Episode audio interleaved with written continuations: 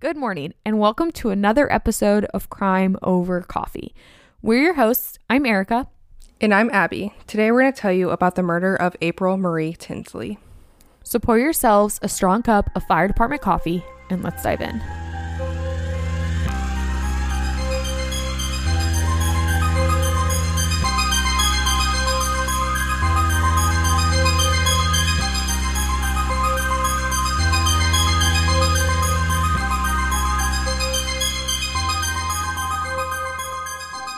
On April 1st, 1988, eight year old April Marie Tinsley was hanging out with some of her friends in Fort Wayne, Indiana, right by where she lived. It was Good Friday, and she had been kind of wandering from house to house with her two friends, and at one point told one of her friends that she was going to go pick up her umbrella that she had left at another girl's house. However, she never returned to her friends or returned home. And according to the police affidavit, around 3 p.m., April's mother, Janet Tinsley, called the police to file a missing persons report. Police started canvassing the area and searching for April, and nothing was found until a few days later on April 4th, 1988, when a man was jogging around 3:30 p.m. in DeKalb County, about 20 miles away from where April lived, and he came across April's body in a ditch. An autopsy report showed that April had died from asphyxiation and had been sexually assaulted. About a thousand feet away from her body, one of her shoes was found, as well as nearby, a sex toy was found in a bag. It appeared that she had been killed elsewhere and then dumped on the site and had been dead for about two days when the body was discovered. Also, on this day, a girl who lived in the same neighborhood as April said she saw April being forced into an beat up blue pickup truck by a white man in his 30s. And so a search ensued for this man and this truck, and nothing came of it. The following day, April 5th, there was also a report of somebody who had seen the blue truck stopped in the area of where April's body was disposed of. Police released a composite drawing of the man that witnesses saw April with on April 1st, and they released this on April 7th. And the man was in his 30s, about 150 pounds, and like I mentioned, had been driving a um, pretty beat up blue pickup truck. Also, something I want to mention that I was good to come across in researching this awful case was that on April 5th, two local radio stations started reward funds to pay for April's funeral and burial services so that the Tinsley family would not have to take care of that on their own. I feel like we've come across that in a couple cases recently. There was one we did recently where like an electrical company or something helped pay for a reward. And it, it's just really refreshing and nice to see these towns come together and like really help out when these situations occur. I agree. And this case was very near and dear to everybody in the area. Um, it's it happened in a town right near where Erica and I grew up, and I think we can both attest to the fact that it was a very public case. Oh, absolutely. This was this is a case that I've known about for many, many years, even prior to me really being interested in true crime. Many tips and calls and possible connections came in throughout the next couple years, but nothing concrete was made available to the police and investigators. So nothing really happened with this case. Police kept investigating tips and looking into things, but it wasn't until May of 1990 when something else occurred related to April's case. They discovered a message that was written on a barn in Grabill, Indiana. So this is really close to Fort Wayne. And it was near Schwartz Road in Indiana 37 that this message was written. It said, I kill eight year old April Marie Tinsley. Did you find her other shoe? Ha ha, I will kill again. And it was reported that this was written in crayon. So I, I will post a photo of this on our social media. I do want to kind of talk about this about this writing though, Abby. There's definitely a lot of spelling errors. Whoever wrote this spelled Tinsley inaccurately. They kind of switch back and forth between like uppercase and lowercase letters, which I thought was interesting. And I remember hearing this, but I couldn't find it anywhere. But I remember hearing that they the note was written and then somebody went and like scrubbed it off, like the owner or something, or painted over it or whatever, and then somebody came back and rewrote it on the barn a second time. But I couldn't find it anywhere. Right. And, you know, as you mentioned that, I do remember I came across one article that had said that the note had been there for about a month or so before police actually went and investigated it and connected it to the case. Yeah, I mean, when you look at the photo of it, even it, you can tell that it was either written in something else and then written over top of it, so it could be seen more or something. Because there's a second second time that it says April. I think that's the most like obvious one. You can see it says April, but it's like not lining up with that April at all. So it's obvious that somebody had wrote it prior. Well, you know, it's possible too that if it was written a while before this photo's taken that it just from weather had kind of faded. Absolutely. Police at this point in time really weren't sure if the person that had wrote this was actually the one that was involved in April's case at all. We see so many people that try to come forward and take the blame for cases that they didn't commit for publicity or for whatever reason when it's not actually them. So then, once again, everything kind of went quiet. Police had nothing really to go on until Memorial Day weekend in 2004, there was a family event at Crystal Higgs' home in Grabill, Indiana. So this would have been 16 years after April had been murdered. And Crystal and her seven year old daughter, Emily, were at home with family and friends. And Emily went out to her bike and comes back to her mom and hands a plastic bag to her and says, I found this in my basket on my bike.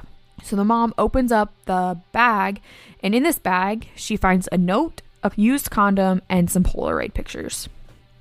So the note that was in here said, Hi, honey, I've been watching you. I am the same person that kidnapped and raped and killed April Tinsley. You are my next victim. If you don't report this to police and I don't see this in the paper tomorrow or on the local news or I will blow up your house. And this Erica, this note and his other notes that we're probably going that we're to talk about also had very poor grammar, right? Oh, absolutely, yeah. So I did my best to read it the way that he wrote it. Well, the way that it was written. There is a lot of misspelling. He spelled April A P R O I L. He definitely did not use a proper grammar. Once again, he's got the uppercase and the lowercase kind of mixed in. He does all of his L's uppercase, but his I's are all lowercase. So that's interesting. Crystal thought that it was just a joke. That she thought that one of her son's friends had done this because he was a teenager, so she thought it was just some sick joke. But somebody that was attending the party was like, um, you need to call the sheriff now. So apparently, Crystal and Emily had only lived in Grabill for a few years at this point. So Crystal was not familiar with April Tinsley's case at all, but the friend was. And so she's like, You need to call the sheriff now. So, Abby, like you said, there were some other girls that received similar notes. There were in total four girls that received notes with used condoms, and all of them had Polaroids in them. Some of the Polaroids were of some nude photos. One of them was of a bedspread. Yeah, it was like um this like green musty looking paisley bedspread, which one of the investigators involved in the case thought it was significant enough that maybe someone would be able to identify whose bedspread it was because it was kind of unique, but I don't believe anything ever came of that. The mystery has been solved. Here at Crime Over Coffee, our go to caffeinated beverage for every episode is Fire Department Coffee. And you can get some as well and save 15% with our exclusive coupon code CRIMEPOD15. Owned and operated by firefighters and veterans, 10% of all their proceeds go directly to helping sick and injured first responders. And with an incredible range of flavors and caffeine strength, it's a company that all of us can easily support. So please go to firedeptcoffee.com and use our coupon code CRIMEPOD15 to support us, support them, help first responders, and get some incredibly tasty coffee along the way. No, I do think it's kind of far fetched for somebody to recognize somebody else's bedspread, but if it was, I can see why they would have released it. They did come out and say, though, that the handwriting in the notes was similar to the message on the barn. So at this point, they realize that whoever wrote the message on the barn was the same person that was threatening people now with these notes. So they're like, let's send in these used condoms and check DNA. And they did. And the DNA on the used condoms matched the DNA that was found on April's underwear. So at this point, they now know that the person that raped and killed April Tinsley also wrote the letter on the barn and also has been writing and threatening four young girls in the community. This case, once again, starts to go a little bit cold. We don't find anything else out, but in 2009, police do release like a profile of who they expect the killer to be. And this includes a description, which was a white male between the ages of 40 and 50. They say that he likely works, lives, or spends time in the northeast section of Fort Wayne, and that he probably is around where groups of children, especially little girls, are likely to be, and that he might collect toys or have a special interest to young girls. And what we can assume from, you know, the poor grammar and misspelled words is that maybe his education is not that high. This case starts to get even more publicity and in 2012 it was featured on America's Most Wanted in hopes to get some more information in about the case.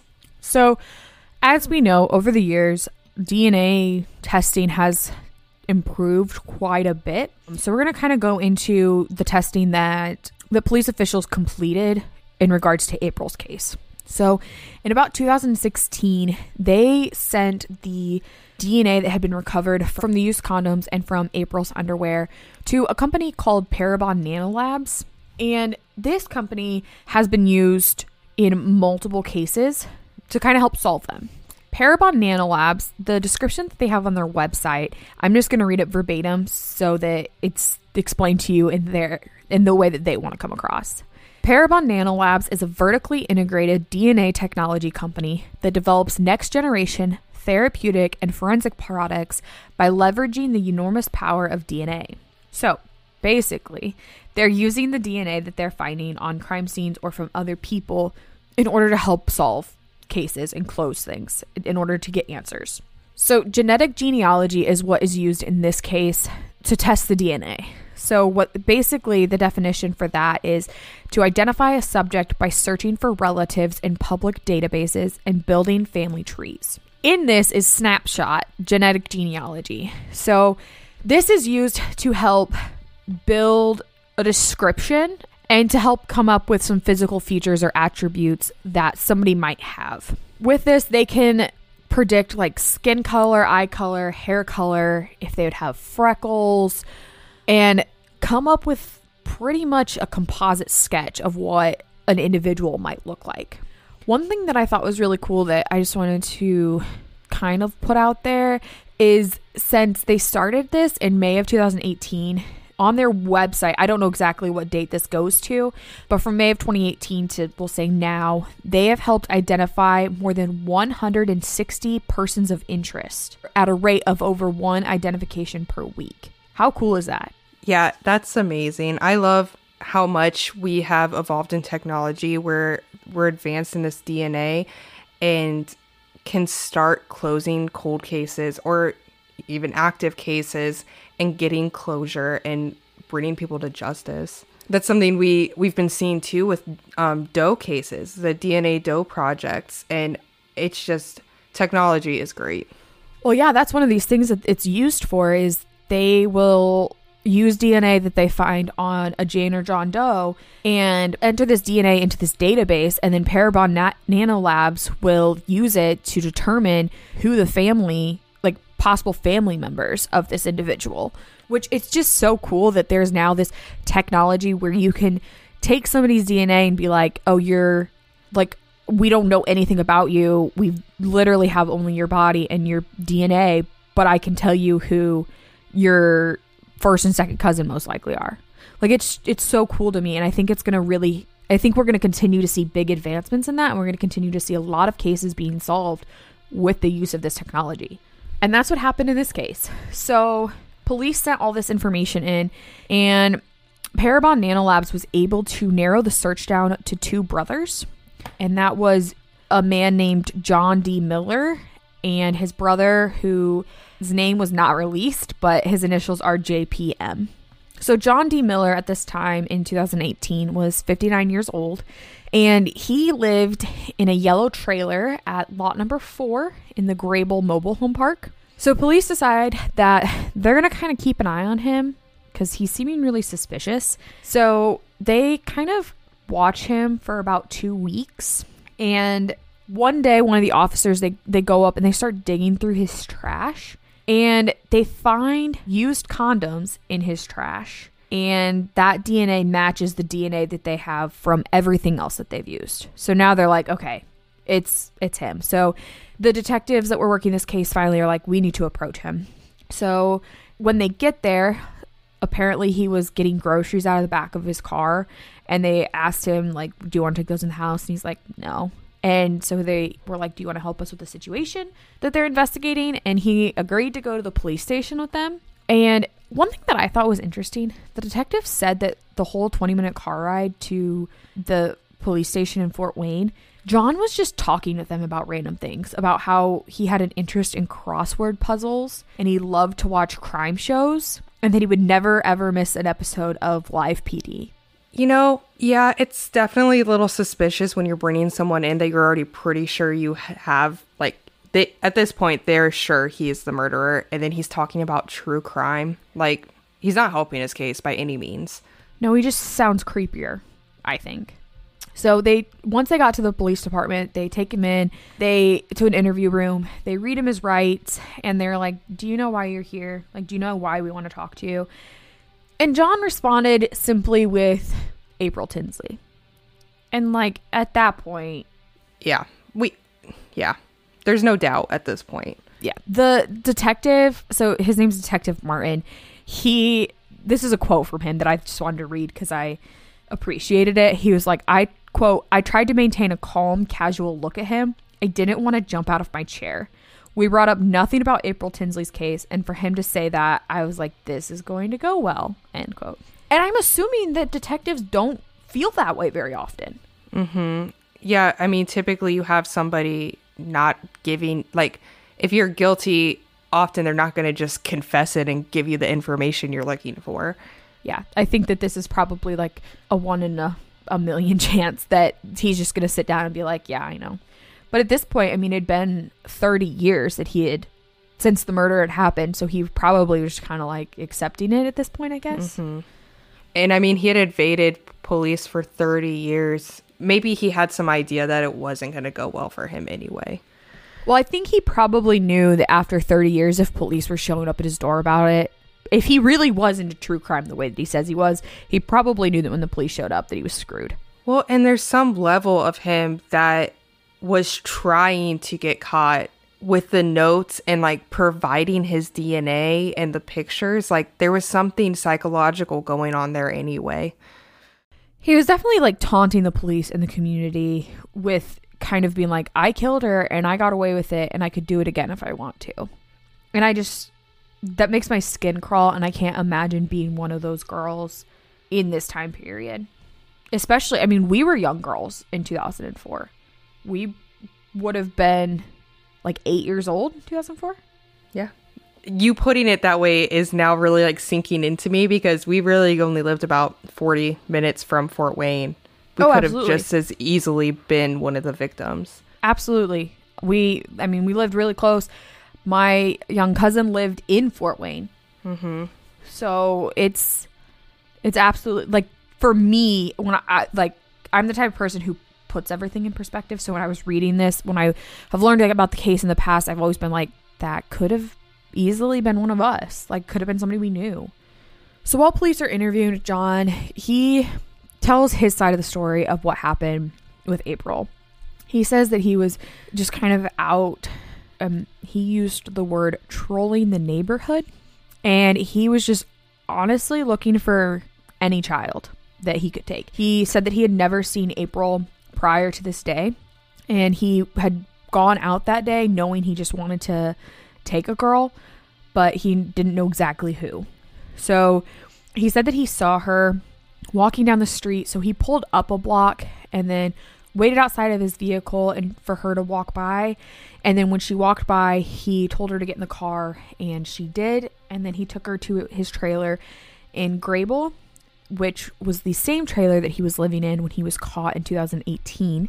And that is where he sexually assaulted and strangled April. And then at night that same day, he took her body to a ditch along County Road 68, like Abby had said, where her body was found. And after he dropped her off, he was driving back home and then realized her shoe was still in the car. So he grabbed it and chucked it out the window into the ditch, which is why it was found so far away from her. So officials did charge John with um, murder, child molestation, and confinement, to which he originally at a court hearing pled not guilty. A handful of months later, he did change his plea to guilty and admitted to murdering and assaulting April. He was sentenced to 80 years in prison, and his earliest possible release date would be in 2058 when he would be 99 years old. I would personally argue that if he lives that long, they're not going to release him and they're going to deny it. I absolutely would agree. And I mean, even if he does get out on his 99 after he's 99, then I feel like that he won't survive much longer at that point. And I think that that's probably what police were thinking. I the one thing I do disagree with in this is I think he should have been sentenced to life only because he did get away with it for 30 years. I agree. I don't yeah, I'm not sure why he wasn't or the specifics with that, but I mean they at least made it far enough along that it, sh- it should hopefully be his life in prison. So he actually accepted a plea deal, which is why. So April Marie Tinsley's mother, Janet, actually wanted John to receive the death penalty. And the like officers and detectives that were working with the case and the attorney were like, you know, it can take 20 to 30 years before somebody's put to death. He's already lived 30 years. You might as well just let him finish it out in prison. I think the biggest question that a lot of people had, though, because he was out on the streets for 30 years, was whether or not he'd ever done anything to a child again afterwards, because it's highly unlikely to see somebody kidnap and rape, and brutally murder a child and then just never do it again and not come forward. Or even possibly before April's murder. I would argue that maybe something had happened that it just wasn't either connected to him or solved, or the person, maybe he had a victim that did not come forward. Yeah, so when police had brought him in and were interviewing him, they said that they went through a list of other missing children and tried talking with him about other disappearances and stuff to see if he had any connection to it or if he knew anything about it. But it sounded like he knew nothing. And he told police that even though he had gone out wanting to take somebody that day, he never thought about it again. He he never felt like he needed to do it again. And that just creeps me out even more. I don't know. The, the whole thing creeps me out. And I was reading that there were people so obviously he lived in Grabill for a very long period of time. That's where he was in 1988. That's where he was in 2018 when he was arrested. And people said that he always went to this local restaurant in Grabill and he would get breakfast there every day. And whenever you'd go in and like if somebody said hi to him, he would just kind of grunt at you and not even acknowledge your existence or anything, which just creeps me out even more about him. Like I if you guys have not seen his photo or mugshot, Abby can attest to the fact that he's creepy.